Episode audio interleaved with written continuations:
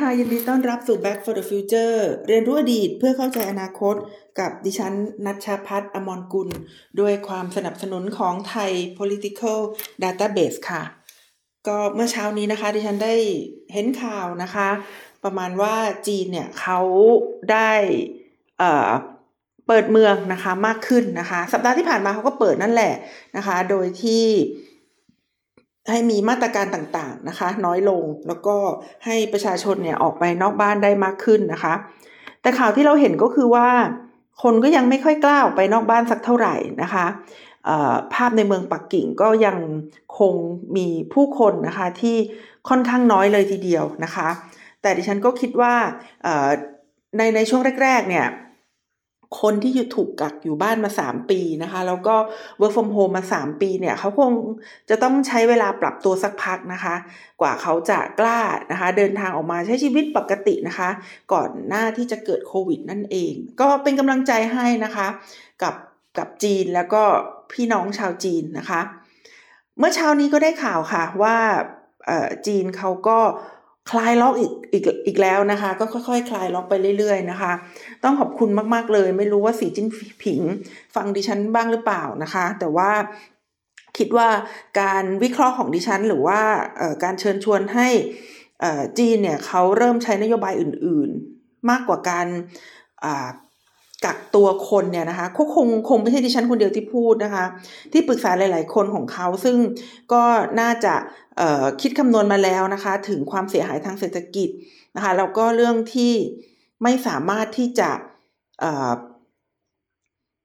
จัดการนะคะ หรือว่าป้องกันได้เนี่ยน่าจะน่าจะบอกกันหลายคนนะคะ แล้วก็ในที่สุดแล้วเนี่ยก็เลยทำให้ลุงสีเนี่ยนะคะเขา ปรับนโยบายนะคะเป็นเปิดเมืองมากขึ้น ตรงนี้ก็ก็ดีใจนะคะ แล้วก็เริ่มเริ่มเห็นความ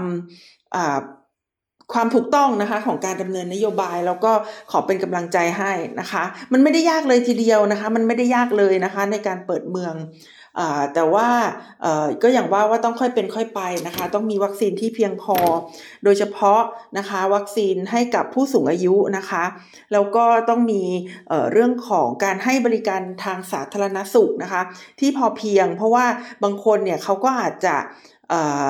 โคม่านะคะ หรือว่าเข้าห้อง ICU นะคะ อะไรพวกนี้เนี่ยก็จะต้องอดูแลเขานะคะ ให้อย่างทันท่วงทีแล้วก็สามารถทำให้หลาย ๆ คนเนี่ยถ้าเกิดป่วยหนักนะคะ สามารถฟื้นขึ้นมาได้นะคะ วันนี้นะคะที่ฉันนะคะก็จะมาเปรียบเทียบให้ฟังนะคะ เรื่องของจีนกับอินเดียนะคะว่าจีนเนี่ยเขามาอยู่จุดนี้ได้อย่างไรนะคะ แล้วก็ อินเดียเนี่ยจะเข้ามาทดแทนจีนนะคะ ได้หรือเปล่าถ้าเกิดการลงทุนทางตรงจากต่างประเทศนะคะไม่ไปจีแล้วนะคะ แล้วถ้าจะไปอินเดียเนี่ยไปได้หรือเปล่านะคะ ดิฉันเจอบทความที่น่าสนใจนะคะ หลายบทความแล้วก็นำมาวิเคราะห์นะคะ ให้ผู้ฟังฟังนะคะ เริ่มแรกนะคะก็คือเรื่องของจีนนะคะว่ามาถึงจุดนี้ได้อย่างไรนะคะ จีนนะคะเขาเปิดประเทศนะคะในช่วงปลายทศวรรษที่ 1970 นะคะซึ่งเป็นช่วงที่สงครามเย็นนะคะค่อยๆคคลายตัวนะคะก็คือไม่ใช่สงครามหรือการเผชิญหน้ากันระหว่างบล็อก 2 บล็อกก็คือบล็อกทางสหภาพโซเวียต กับสหรัฐอเมริกาอีกต่อไปนะคะ ประเทศจีนเนี่ยก็เริ่มแสดงบทบาทใน โลกสากลนะคะจากการเยือนนะคะประเทศจีนนะคะของประธานาธิบดีสหรัฐอเมริกานะคะก็เลยทำให้จีนเนี่ยเขาก็เริ่มเริ่มเปิดประเทศนะคะ ตอนแรกก็อาจจะเปิดในทางการเมืองก่อนนะคะ แล้วก็ค่อยๆเปิดในด้านอื่นๆนะคะ เปิดในด้านการเมืองตรงนี้ไม่ไม่ไม่ได้หมายความว่าเขาจะเป็นเเสรีนิยมหรืออะไรนะคะ เปิดในทางการเมืองก็คือว่า เขาเนี่ยไม่ได้เป็นลูกไล่นะคะ หรือว่าเป็นสาวกของสหภาพโซเวียตอีกต่อไปแล้วนะคะเขาเปิดตัวมาในฐานะที่เป็นขั้วอำนาจที่สามนะคะของโลก ซึ่งหลาย ๆ คนเนี่ยเขามองว่าการที่จีนเนี่ยเป็นขั้วอำนาจของโลกนะคะ มันแสดงให้เห็นว่าความเสี่ยงในการที่จะเกิดสงครามนิวเคลียร์นะคะ ในยุคนั้นเนี่ยมันลดลงนะคะ เพราะว่าทั้ง 3 ประเทศก็คือสหรัฐอเมริกา จีน และสหภาพโซเวียตนะคะ ต่างก็มีอาวุธในการทำลายล้างสูงอยู่ในมือ ดังนั้นการที่คิดว่าจะใช้อาวุธต่างๆ เหล่านั้นเนี่ยมันจะต้องมันจะต้องบุกลบคุณฐานมากนะคะ ต้องใช้เหตุผลมาก แล้วก็น่าจะทำให้ไม่มีการใช้อาวุธที่มีการทำลายล้างสูงนะคะ ตอนนั้นเนี่ยคนในโลกนะคะ เขาก็มีความตั้งอกตั้งใจกัน นะคะว่าจีนเนี่ยจะเป็นตัวแสดงตัวที่สามนะคะคือจีนเนี่ยน่าจะกลายมาเป็นจุดนะคะจุดที่สามที่ทำให้มหาอำนาจเนี่ยเขาเล่นการเมืองกันน้อยลงนะคะ นอกจากนี้แล้วนะคะในต้นทศวรรษที่ 1980นะคะก็คือเออ หลังจากที่เปิดตัวกับโลกแล้วเนี่ยก็ค่อยๆมีการพัฒนานะคะทางเศรษฐกิจภายในนะคะ มีการคาดหวังกันเลยทีเดียวนะคะว่า การที่จีนเนี่ยเอาเศรษฐกิจของตัวเองเนี่ยมาผูกกับโลกเสรีเนี่ยนะคะ จะทำให้จีนเนี่ยเป็นตัวแทนของสันติภาพและความมั่งคั่งนะคะ ในเอเชียและต่อโลกเลยทีเดียว คิดดูนะคะ คิดดูว่า เมื่อเมื่อ 40 ปีที่ผ่านมาเนี่ยนะคะ จีนถูกมองว่าอย่างนั้นนะคะ คือคือจีนจะเป็นผู้นำที่สงบสุขนะคะ โดยจีนเนี่ยก็จะเข้าไปอยู่กับโลกาภิวัตน์นะคะ ใครๆก็คิดว่าจีนจะเล่นเกมแบบที่โทมัสฟริดแมนนะคะ เขาบอกว่าเป็น golden state jacket นะคะ ก็คือคือคือใครๆก็คิดว่าจีนเนี่ยจะต้องปรับตัวแน่นอนนะคะ จะต้องเปิดประเทศต้องออมีการ มีการทำการค้าเสรีนะคะ มีการสนับสนุนการเติบโตของเอกชนอย่างแน่นอนนะคะเเพราะว่านะคะ เพราะว่านักคิดนักเขียนนะคะ ในโลกนี้นะคะเขาบอกว่าหัวใจนะคะของการทำการค้าเนี่ยไม่สามารถอยู่ได้ในสถานการณ์ที่มีสงครามนะคะหัวใจของการทำการค้านะคะ ไม่สามารถอยู่ได้ในสภาวะที่มีสงคราม นะคะ คือคือประเทศที่เขาค้าขายเนี่ยเขาจะไม่เป็นประเทศที่ก่อสงครามอย่างแน่นอนนะคะ แต่ในรอบ 40 ปีที่ผ่านมานี้เนี่ยนะคะแนวคิดหลักๆแบบนั้นนะคะ คือแนวคิดหลักที่ว่าจีนจะเป็นผู้นำแห่งสันติภาพและความมั่งคั่งในเอเชียและต่อโลกนะคะ หรือว่าจีนจะเป็นผู้นำที่สงบสุขนะคะแบบ แบบเสรีนิยมใหม่เนี่ยนะคะ ได้ได้เปลี่ยนแปลงไปนะคะ เปลี่ยนแปลงไปอย่างหน้ามือเป็นหลังมือเลยทีเดียวนะคะ โดยสหรัฐอเมริกานะคะ และหลายประเทศรวมทั้งจีนด้วยเนี่ยนะคะ ในวันนี้เนี่ยนะคะ ลืมความคิดแบบนั้นอีกต่อไปแล้วนะคะ ลืมความคิดแบบนั้นไปเลยนะคะ และแต่ว่าเขาเนี่ยได้สร้าง ครงสร้างนะคะของการกีดกันทางการค้านะคะ ภายใต้ชื่อความมั่นคงของชาตินะคะ ความมั่นมั่นคงของชาตินะคะ ซึ่งจุดเปลี่ยนเนี่ยนะคะ จุดเปลี่ยนที่ทำให้เกิดความเห็นนะคะต่อการดำเนินนโยบายที่ต่างกันเนี่ยนะคะ น่าจะมาจากวิกฤตเศรษฐกิจโลกในปี 2008 นะคะ คือว่าวิกฤตเศรษฐกิจโลกในปี 2008 เนี่ยมัน ทำให้นะคะบริษัทที่มีชื่อเสียงเก่าแก่นะคะ เป็นร้อยกว่าปีเลยเนี่ย ที่เป็นธุรกิจทางด้านการเงินนะคะ ต้องล้มละลาย แล้วก็ธุรกิจอสังหาริมทรัพย์ในสหรัฐอเมริกานะคะ ต้องล้มพังภาพอย่างไม่เป็นท่านะคะ และตั้งแต่ในปี 2008 เป็นต้นมาเนี่ย ก็จะเห็นว่าหลาย ๆ ประเทศนะคะ ไม่ว่าจะเป็นสหรัฐอเมริกายุโรปเอเชียแอฟริกาเนี่ยนะคะ ต้องเผชิญกับปัญหานะคะ สภาวะทางเศรษฐกิจที่กินระยะเวลายาวนาน แล้วก็ถึงขนาดปัจจุบันนะคะก็เรียกได้ว่าถ้าไม่มีโควิดเข้ามาเลยนะคะ สภาพการของเศรษฐกิจนะคะของนานาประเทศเนี่ยก็เรียกได้ว่ายังไม่ได้ฟื้นตัวอย่างเต็มที่นะคะ จากวิกฤตเศรษฐกิจในปี 2008 นะคะ แต่ในปี 2008 เนี่ยเกิดอะไรขึ้นกับจีนนะคะ คือในปี 2008 เป็นต้นมาเนี่ยนะคะ พรรคคอมมิวนิสต์ของจีนเนี่ยเขามองว่าสาเหตุของวิกฤตเศรษฐกิจในสหรัฐอเมริกานะคะ มันเกิดจากสภาวะทุนนิยมมากเกินไป ดังนั้นจีนจะไม่เป็นอย่างสหรัฐอเมริกานะคะ จีนจะไม่เป็นอย่างสหรัฐอเมริกานะคะ โดยเขาเนี่ยได้ทำการหักหัวเศรษฐกิจของเขานะคะ เปลี่ยนแปลงนโยบายเศรษฐกิจของประเทศนะคะ จาก เสรีนิยมใหม่นะคะ ไปเป็นแบบทุนนิยมโดยพรรคคอมมิวนิสต์นะคะ ไปเป็นแบบทุนนิยมโดยพรรคคอมมิวนิสต์นะคะผลก็คือพรรคคอมมิวนิสต์ของจีนเนี่ยนะคะพรรคคอมมิวนิสต์จีนเนี่ย CCP เนี่ยนะคะ ได้เข้ามามีอิทธิพลมากขึ้นต่อยุทธศาสตร์ทางเศรษฐกิจของประเทศ และ ค่อยๆส่งผลต่อความสัมพันธ์ในทางเศรษฐกิจนะคะ ระหว่างสหรัฐอเมริกาและจีนนะคะ แล้วทีนี้ไอ้สิ่งที่เรียกว่าทุนนิยมโดยพรรคคอมมิวนิสต์ของรัฐเนี่ยมันเป็นอย่างไรนะคะเเราสามารถสรุปมาได้เป็นสามอย่างนะคะ ก็คืออการพยายามสร้างห่วงโซ่การผลิตให้อยู่ในประเทศจีนอย่างเดียวนะคะ การพยายามสร้างห่วงโซ่ การผลิตให้อยู่ในประเทศจีนอย่างเดียว ผลก็คือแนวนโยบายนะคะ Made in China 2025 ที่พยายามที่จะไม่ซื้อนะคะ แล้วก็ไม่ใช้เทคโนโลยีจากภายนอก พยายามที่จะใช้เทคโนโลยีนะคะจากภายในนะคะ ภายในประเทศตัวเองเท่านั้นนะคะ นี่ก็คือจุดแรกนะคะ จุดที่สองนะคะก็คือการควบคุมการลงทุนการลงทุนนะคะ จุดที่สองก็คือควบคุมการลงทุนนะคะ จากต่างประเทศแล้วก็ควบคุมการลงทุนของประเทศจีนเองที่จะไปลงทุนจากในต่างประเทศด้วยนะคะ เพราะฉะนั้นทั้งการลงทุนไม่ว่าจะเป็นนำลงทุนจากข้างนอกเข้ามาข้างใน หรือจากข้างในและไปข้างนอกเนี่ยจะต้องสอดรับกับยุทธศาสตร์นะคะแนวทางการพัฒนาเศรษฐกิจของประเทศ โดยมีพรรคคอมมิวนิสต์นะคะเป็นอ่า เป็น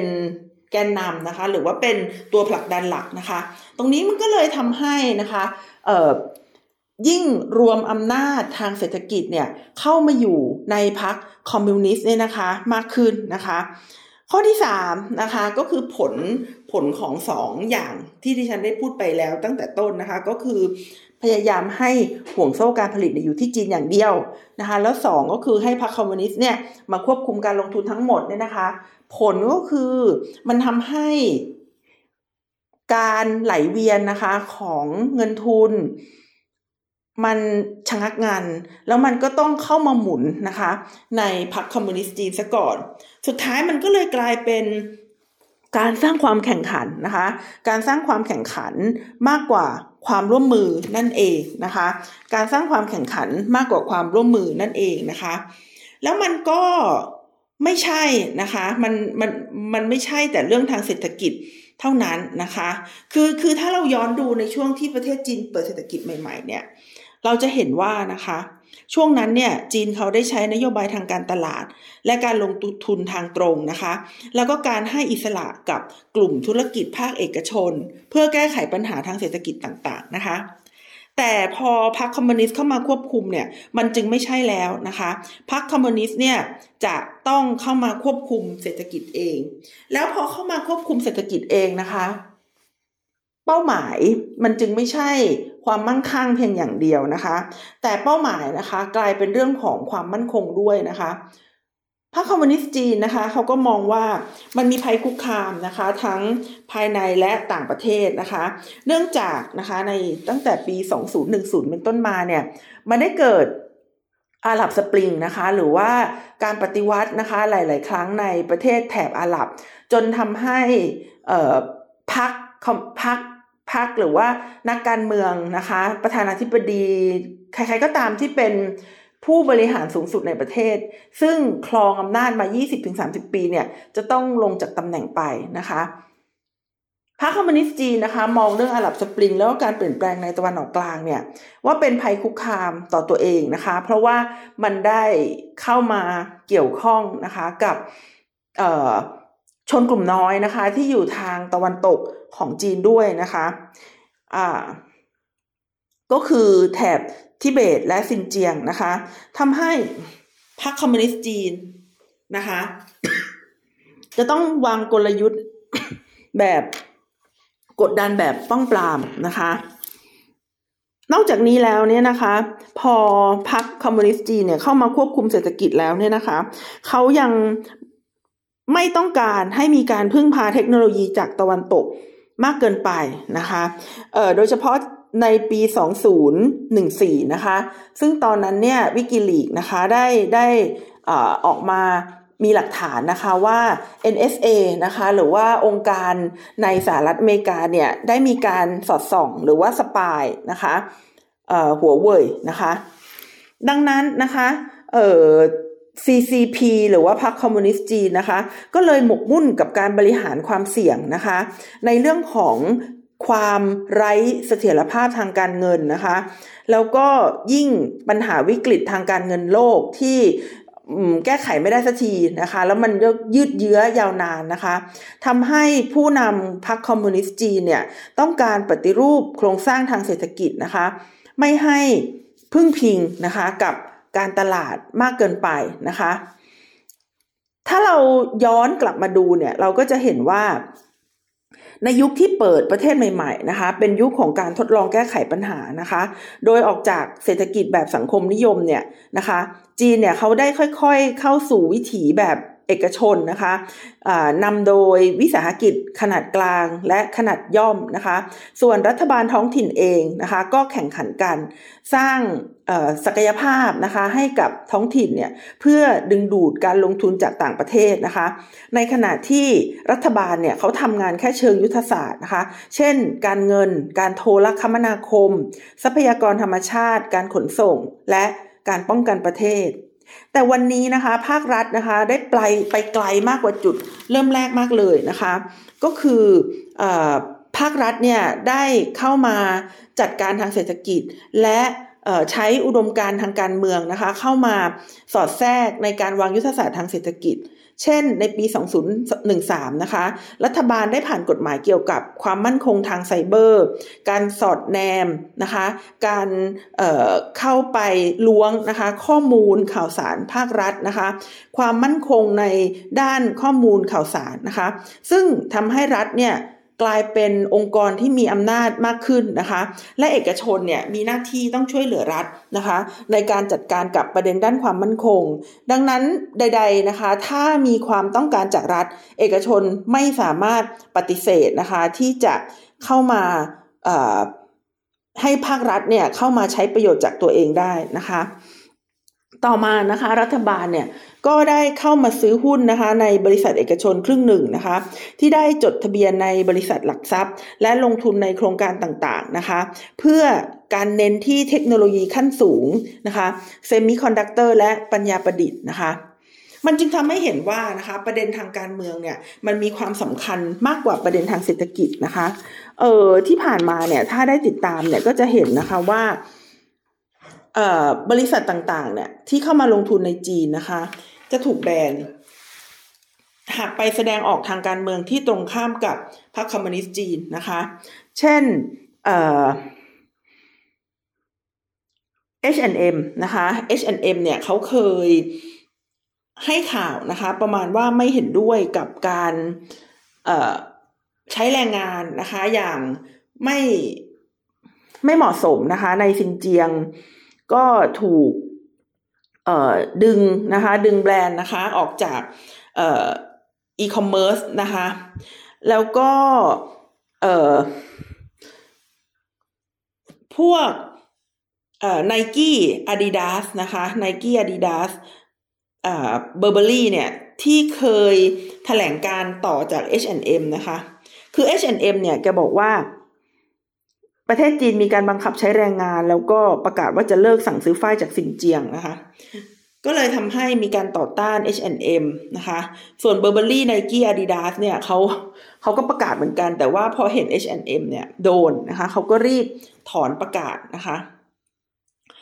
เอ่อนอกจากนี้นะคะ ทีมบาสเกตบอล Houston Rockets นะคะ ก็มีแถลงการนะคะ แบบเดียวกันกับ H&M นี่แหละนะคะ ก็เลยทำให้จีนแบนนะคะ แล้วก็ ไม่ถ่ายทอด NBA อีกต่อไปนะคะจนกระทั่งถึงปี 2002 ก็คือปีนี้นะคะทำให้ NBA เนี่ยเขาสูญเสียเงินนะคะ ค่าลิขสิทธิ์เนี่ยจำนวนมากนะคะ ทางผลนะคะ ผลของการที่พรรคคอมมิวนิสต์จีนเนี่ยเข้ามาวางยุทธศาสตร์ทางเศรษฐกิจนะคะให้กับจีน มันเลยทำให้การแบ่งนะคะ ระหว่างเรื่องความมั่นคงกับเศรษฐกิจเนี่ยมันจืดจางลงนะคะพักรัฐและบริษัทเอกชนเนี่ยมันมันดูคลุมเครือกันไปหมดเลย ซึ่งดิฉันจะบอกว่ามันมันไม่ได้เป็นสิ่งที่มีมานานแล้วนะคะ มันมันเพิ่งมีในสมัยนี้เองนะคะเอ่อคือพรรคคอมมิวนิสต์เนี่ยเขาจะส่งเสริมบริษัทนะคะ แล้วก็บริษัทเนี่ยก็ส่งเสริม พรรคคอมมิวนิสต์จีน ซึ่งภายใต้สถานการณ์ดังกล่าวนะคะทำให้หลาย ๆ ประเทศนะคะที่เขาพัฒนาแล้วเนี่ยพยายามสร้างกลไกการคัดกรองการลงทุนใหม่นะคะ หรือพยายามเฝ้าระวังนะคะ กลไกที่มีอยู่นะคะในการลงทุนของจีนนะคะ โดยแต่ละเดือนเนี่ยก็จะมีข้อจำกัดใหม่ในการส่งออกนะคะ ไปยังบริษัทจีนนะคะ พูดง่ายๆก็คือว่าหลาย ๆ ประเทศโดยเฉพาะสหรัฐอเมริกาที่เป็นแกนนำเนี่ยนะคะเขาจึงเริ่มเข้มงวดในการควบคุมเงินทุนและนักลงทุนนะคะของของบริษัทเอกชนที่อยู่ในประเทศตัวเองบ้างนะคะ เพื่อไม่ให้ผลประโยชน์ของประเทศเนี่ยเข้าไปพัวพันกับบริษัทจีนนะคะ ป้องกันนะคะและได้รับการออกแบบมาเพื่อป้องกันธุรกิจจีนนะคะ ออกจากส่วนสำคัญของเศรษฐกิจสหรัฐอเมริกานะคะ ตัวอย่างนะคะที่ที่เห็นชัดๆนะคะ ของการโต้ตอบจาก สหรัฐอเมริกานะคะก็คือโครงการ China Initiative ของกระทรวงยุติธรรมนะคะ ซึ่งสหรัฐอเมริกาเนี่ยเขาพยายามดำเนินคดีกับผู้ที่อาจเป็นสายลับชาวจีนในมหาวิทยาลัย และบริษัทต่างๆ ของสหรัฐอเมริกานะคะ และมีแนวโน้มที่จะขับไล่นักวิทยาศาสตร์จีนนะคะ ที่มีความสามารถรุ่นใหม่นะคะ ไม่ให้เดินทางมายังสหรัฐอเมริกานะคะ ซึ่งตรงจุดนี้เนี่ยก็เห็นได้ว่านะคะพรรคคอมมิวนิสต์จีนเนี่ยกับบริษัทเอกชนเนี่ยเขาโดนโดนโต้กลับนะคะแบบแบบแบบรุกทีเดียวนะคะ หรือว่าอย่างพระราชบัญญัติชิปและวิทยาศาสตร์นะคะ ก็คืออมีการกำหนดให้เพิ่มความเข้มงวดนะคะ ในการลงทุนนะคะ ในบางธุรกิจที่ส่งผลต่อความก้าวหน้านะคะ ทางเทคโนโลยี และเมื่อโดนโต้ตอบกลับเช่นนั้นนะคะ ผู้นำนะคะของจีนก็เลยต้องตีกลับด้วยเช่นเดียวกันนะคะ จีนเนี่ยนะคะเขาไม่ต้องการให้ตัวเองเนี่ยต้องพึ่งพาบริษัทต่างชาตินะคะสำหรับผลิตภัณฑ์สำคัญนะคะ รวมถึงเซมิคอนดักเตอร์ด้วยนะคะเขาไม่ต้องการนะคะ อีกต่อไปแล้วให้จีนเนี่ยเขาผลิตสินค้าราคาถูกเพื่อการส่งออกนะคะ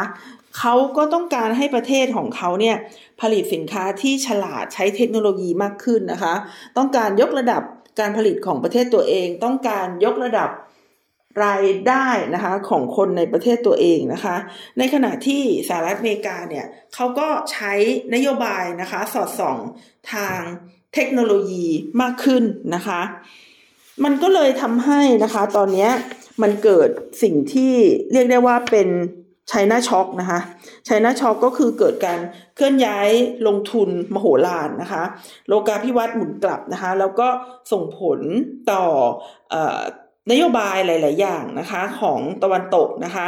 โดยเฉพาะอย่างยิ่งการทบทวนนะคะบทบาทของรัฐในระบบเศรษฐกิจกฎหมาย การสร้างมาตรฐานของสินค้า การเคลื่อนย้ายเงินลงทุนในภาคเทคโนโลยีขั้นสูงนะคะ และการพึ่งพาระหว่างกันนะคะกับกับจีนนะคะ สิ่งต่างๆ เหล่านี้ก็เลยกลายเป็นสภาวะความช็อกนะคะว่าในการเผชิญหน้าของสองประเทศนี้เรื่องของโลกาภิวัตน์เนี่ยจะดำเนินต่อไปอย่างไรนะคะ ทีนี้ถ้าจีนเป็นแบบนี้แล้วเนี่ยนะคะ อินเดียจะมาจะมาแทนได้ไหมนะคะ อินเดียจะมาแทนได้ไหม คือในช่วงหลายปีที่ผ่านมาเนี่ยนะคะ มีคนมองศักยภาพของอินเดียไว้มากมายนะคะว่าอินเดียเนี่ยจะเป็นประเทศที่มีศักยภาพมากนะคะ แล้วก็อาจจะมาแทนนะคะจีนได้หรือเปล่านะคะ อย่างเช่นมีงานของนักเศรษฐศาสตร์รางวัลโนเบลนะคะ ที่ชื่อว่าไมเคิลสเปนซ์เนี่ยนะคะเป็นเป็นเป็นนักเศรษฐศาสตร์เนี่ยนะคะเขาบอกว่าอินเดียเนี่ยเป็นตลาดที่น่าสนใจมากนะคะ มีความโดดเด่นนะคะ แล้วก็เป็นแหล่งลงทุนที่ได้รับความนิยมนะคะ แล้วก็ถ้าเราได้ติดตามข่าวสารทั้งหลายนะคะ เราก็จะเห็นว่าเอ่อมองแกนสแตนลีย์เนี่ยนะคะเขาก็กล่าวชมว่านะคะเศรษฐกิจอินเดียเนี่ยจะมีขนาดใหญ่ถึงหนึ่งในห้าของโลกนะคะในศตวรรษถัดไปนะคะ ซึ่ง ซึ่งถ้าเกิดเราดูจำนวนประชากรเราก็ก็ไม่แปลกนะคะ เพราะว่าจำนวนประชากรของอินเดียเนี่ยกำลังจะแซงหน้าจำนวนประชากรของของจีนนะคะ แต่ถามว่าเขาจะมาแทนที่จีนได้ไหมนะคะ และเขาเป็นประเทศประชาธิปไตยด้วยนะคะเขาน่าจะเป็นมิตรกับกับยุโรปหรือว่ากับสหรัฐอเมริกาเนี่ยนะคะ มากกว่าจีนด้วยนะคะ เขาจะมาแทนจีนได้ไหมแล้วถ้าเขาแทนเนี่ยเขาจะแทนได้ดีกว่าหรือเปล่านะคะ คำถามน่าสนใจนะคะคำถามน่าสนใจแต่ว่าถ้าเราดูสถิติเนี่ยเราจะเห็นได้นะคะว่าจริงๆ แล้วเนี่ยการเติบโตทางเศรษฐกิจของอินเดียนะคะ ได้ลดลงเป็นอย่างมากนะคะ หลังจากวิกฤตการเงินในปี 2008 นะคะ แล้วก็หยุดชะงักลงอย่างสิ้นเชิงนะคะ หลังจากปี 2018 เป็นต้นมานะคะ โดยปัญหาหลักของอินเดียนะคะ ก็คือถ้าถ้าถ้าเราดูที่โปรไฟล์ดูที่จำนวนประชากรดูที่การขยายตัวก่อนปี 2008 เป็นต้นมาเนี่ยเราอาจจะมองว่าเออก็ดีนะคะ แต่จริงๆแล้วเนี่ยปัญหาหลักๆของอินเดียนะคะก็คือ แนวทางเศรษฐกิจแบบชาตินิยมนะคะ แนวทางเศรษฐกิจแบบชาตินิยม ซึ่งซึ่งอินเดียเนี่ยเป็นประเทศที่มีชาตินิยมสูงมากนะคะ เขาต้องการพึ่งพาตัวเองมากแล้วเขาเกลียดการค้าเสรีมากนะคะ และปัญหาอีกอย่างหนึ่งก็คือปัญหาเรื่องของการดำเนินนโยบายของจีนเออของอินเดียนะคะ การดำเนินนโยบายของอินเดียเอาเรียกสั้นๆดีกว่านะคะว่าศักยภาพของประเทศ ศักยภาพของรัฐนะคะ ในการบริหารประเทศนะคะ ซึ่งสองอย่างนี้นะคะแนวทางเศรษฐกิจแบบชาตินิยมกับศักยภาพของรัฐเนี่ยนะคะ ถ้าไม่แก้ปัญหานะคะ จีนจะไม่มีเอออินเดียจะไม่มีทางเป็นจีน อินเดียจะไม่มีทางเป็นจีนคนถัดไปอย่างแน่นอนนะคะอามาดูข้อดีกันก่อนนะคะว่าทำไมนานาประเทศแม้แต่เศรษฐศาสตร์โนเบลเนี่ยเขาถึงได้มองว่าอินเดียเนี่ยเป็นประเทศที่มีศักยภาพนะคะ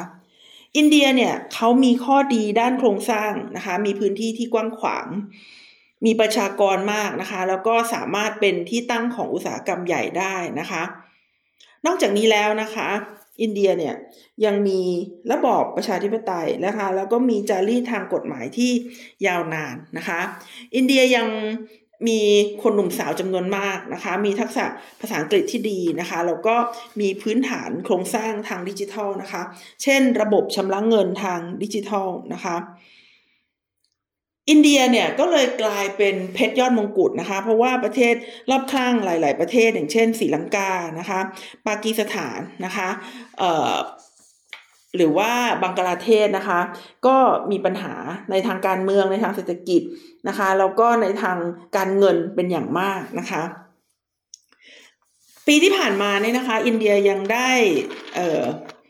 นำเสนอนะคะ โครงการ production link intensive incentive นะคะ production link incentive พูดยากจัง เรียกสั้นๆว่า PLI นะคะ ก็คือสนับสนุนผู้ประกอบการนะคะ ที่ท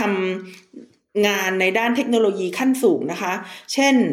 โทรคมนาคมอิเล็กทรอนิกส์และอุปกรณ์ทางการแพทย์นะคะทำให้เมื่อ 2 เดือนที่ผ่านมาเนี่ยนะคะ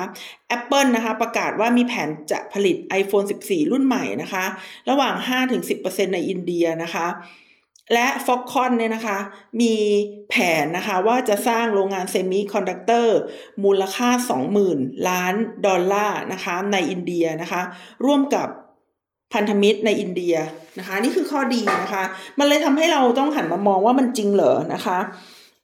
บริษัทต่างชาตินะคะควรควรที่จะมาเข้าแถวรอนะคะ เพื่อที่จะย้ายฐานการผลิตเข้ามาในอินเดียหรือเปล่านะคะ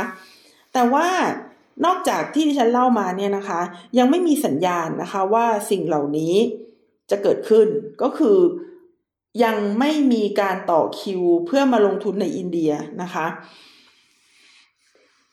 เศรษฐกิจของอินเดียเนี่ยก็ยังคงดิ้นรนนะคะ เพื่อรอฟื้นฐานให้ทัดเทียมกับช่วงก่อนเกิดโรคระบาดนะคะ ก็แปลว่าตอนนี้มันก็ยังไม่ดีเท่าไหร่นะคะ ยังไปถึงจุดก่อนเกิดโรคระบาดไม่ได้นะคะ เพราะว่านะคะเพราะว่า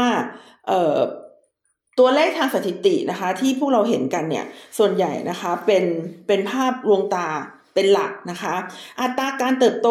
ต่อปีของอินเดียนะคะ ในช่วง 3 ปีที่ผ่านมาเนี่ยอยู่เพียงร้อยละ 2.5 เองนะคะ ซึ่งสามารถพิจารณาได้นะคะว่าศักยภาพในการเติบโตเนี่ยเขาต่ำมากนะคะ และผลประกอบการของภาคอุตสาหกรรมเนี่ยยังอ่อนแอลงนะคะ แล้วบริษัทที่เข้ามาลงทุนในอินเดียเนี่ยนะคะ บริษัทต่างชาติเนี่ยเขาก็ประสบกับปัญหานะคะ ไม่ว่าจะเป็น Google Walmart Vodafone General Motor นะคะ หรือแม้แต่ Amazon นะคะ ก็ยังประสบปัญหา Amazon เนี่ยเขาประกาศว่านะคะเออจะปิดกิจการในอินเดีย 3 แห่งนะคะ ในหลากหลายสาขา เช่น บริการส่งอาหารนะคะ การศึกษาแล้วก็ e-commerce ค้าส่งนะคะ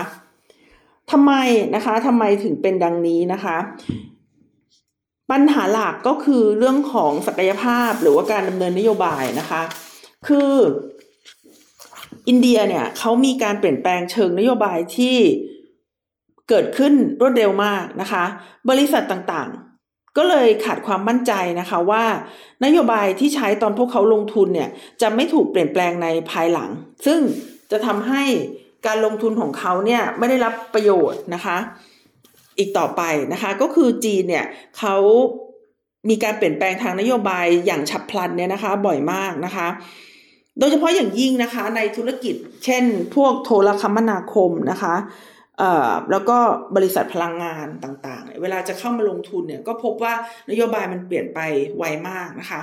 แต่จะให้ไปเป็นพันธมิตรกับนโยบายกับกับบริษัทภายในประเทศ ก็มีความสุ่มเสี่ยงนะคะ ซึ่งดิฉันได้เล่าให้ฟังว่าอินเดียเนี่ยเขามีความเป็นชาตินิยมทางเศรษฐกิจมากนะคะ ดังนั้นถ้าจะไปร่วมลงทุนกับบริษัทที่เป็นสัญชาติอินเดียเองเนี่ยก็ก็ต้อง ก็ต้องยอมรับนะคะความเสี่ยงในเรื่องของการที่จะถูกไล่ออกไปนะคะ ถ้าเกิดบริษัทเหล่านั้นเนี่ยต้องการที่จะทำด้วยตัวเองนะคะ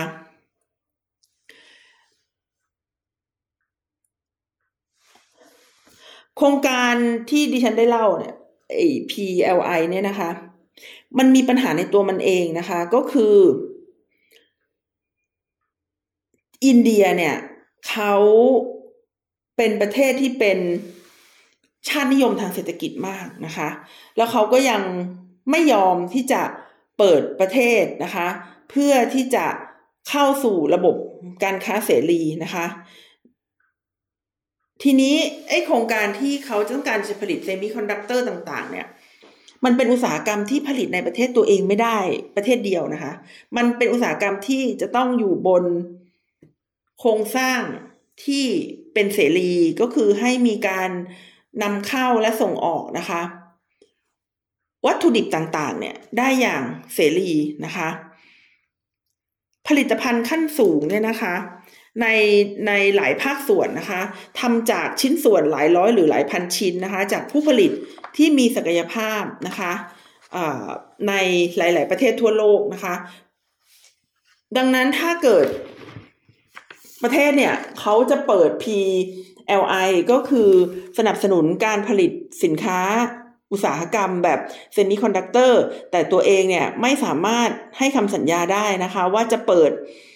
เปิดเสรีให้อุปกรณ์ต่างๆเนี่ยเข้ามาผลิตในประเทศได้นะคะ ก็ยากเป็นอย่างมากนะคะที่ที่บริษัทพวกนี้จะสามารถผลิตอุปกรณ์ขั้นสูงได้นะคะ นอกจากนี้นะคะ ถึงแม้ว่าคนอินเดียเนี่ยจะมีคนหนุ่มสาวเยอะ มีแรงงานเยอะนะคะ แต่ตลาดชนชั้นกลางของอินเดียยังมีขนาดเล็กมาก เมื่อเทียบกับตลาดโลกนะคะ คือประชากรนะคะร้อยละสิบห้าของอินเดีย เท่านั้นเองนะคะที่มีรายได้ปานกลางนะคะ คือประเทศเขามีความเหลื่อมล้ำต่ำสูงมากนะคะ แล้วก็ยังมีเงินเฟ้อเนี่ยค่อนข้างจะสูงมากนะคะ แม้แต่ก่อนโควิดก็ตามนะคะ สิ่งที่น่าเป็นห่วงมากๆก็คือนโยบายของรัฐบาลนะคะ ในการดำเนินนโยบายแบบขาดดุล แล้วก็มีหนี้นะคะสูงมากนะคะ โดยการขาดดุลของรัฐบาลนะคะ อยู่ประมาณร้อยละสิบของ GDP ซึ่งเป็นหนึ่งในตัวเลขนะคะที่สูงที่สุดในโลกนะคะ การจ่ายดอกเบี้ยอย่างเดียวของอินเดียเนี่ยมีสัดส่วนมากกว่าร้อยละยี่สิบของงบประมาณนะคะ สิ่งที่ทำให้สถานการณ์แย่ลงนะคะก็คือบริษัทจำหน่ายไฟฟ้านะคะที่ดำเนินการโดยรัฐนะคะ ซึ่งในปัจจุบันนี้เนี่ยขาดทุนนะคะประมาณร้อยละ 1.5 ของ GDP นะคะซึ่งซึ่งเป็นตัวเลขที่ที่สูงมากนะคะ นอกจากนี้ถ้ายังจำได้เนี่ยในปี 2016 นะคะ อินเดียได้ทำลายเศรษฐกิจตัวเอง โดยการทำลายบริษัทธนบัตรขนาดใหญ่อย่างกระทันหันนะคะ โดยอ้างว่าเพื่อเป็นการแก้ไขปัญหาคอร์รัปชันนะคะ แต่กลายเป็นว่ามันได้สร้างความเสียหายต่อบริษัทขนาดเล็กนะคะ ที่มีเงินหมุนเวียนเป็นเงินสดนะคะ หลังจากนั้นเนี่ยปี 2017 นะคะ อินเดียได้ขึ้นภาษีสินค้าและบริการนะคะ แล้วก็มาโดนถล่มนะคะในปี 2019 จากโรคระบาดนะคะ ด้วยวิธีการต่างๆที่ดำเนินนโยบายที่ผิด แล้วก็ไม่มีความ สม่ำเสมอเนี่ยนะคะ มันจึงหยุดการขยายตัวของชนชั้นกลางนะคะ ประชาชนเนี่ยถูกผลักนะคะ ให้เป็นคนยากจนนะคะ แล้วถ้าถามเรื่องของธุรกิจดิจิทัลเนี่ยเราก็เห็นว่า ในปัจจุบันก็ยังจ้างคนเป็นจำนวนน้อยอยู่นะคะ แล้วก็ไม่เกิดประโยชน์นะคะ ในเรื่องของวงจรทางเศรษฐกิจพูดง่ายๆก็คือไม่เกิดการเปลี่ยนแปลงเชิงโครงสร้างในประเทศนะคะ แบบแบบวงกว้างที่เราต้องการนะคะ ปัญหาโดยสรุปนะคะก็คือเรื่องของความเสี่ยงในการลงทุนที่สูงเกินไปจากนโยบายรัฐที่ไม่แน่นอนนะคะ ความไม่สมดุลของเศรษฐกิจมหาภาคนะคะ แล้วก็ในเรื่องของออความเหลื่อมล้ำนะคะ การขาดชนชั้นกลางนะคะที่มีจำนวนมากเพียงพอนะคะ ดังนั้นนะคะ การที่อินเดียจะเป็นจีนคนต่อไปหรือไม่นะคะ มันก็ไม่ใช่สิ่งที่จะเกิดขึ้นในชั่วข้ามคืน มันมีปัญหาและอุปสรรคที่มาจากแนวทางการพัฒนาเศรษฐกิจของอินเดีย ในช่วงที่ผ่านมา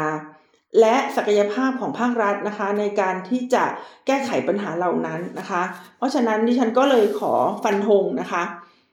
ว่าจีนจะยังไม่ได้เอออินเดียนะคะ จะยังไม่ได้เป็นจีนคนถัดไป ในไม่ช้านี้ค่ะ ค่ะสำหรับวันนี้นะคะ ดิฉันนัชชาพัฒอมรกุลและไทย political database ก็ต้องขอลาคุณผู้ฟังไปก่อนนะคะะครั้งหน้าน่าจะได้เจอกันวันจันทร์นะคะ เพราะว่าต้องขออภัยด้วยที่สองสัปดาห์นี้นะคะ ไปเจอกันวันอังคาร เพราะว่ามันเป็นวันหยุดที่ที่ที่ที่กินวันจันทร์ แล้วก็ที่บ้านเนี่ยสุนัขเห่ายังไม่ยอมหยุดเลยนะคะ เห่าทั้งวันทั้งคืน สงสารสุนัขเป็นอย่างยิ่งนะคะ ค่ะก็ขอลากันไปก่อนนะคะ สวัสดีค่ะ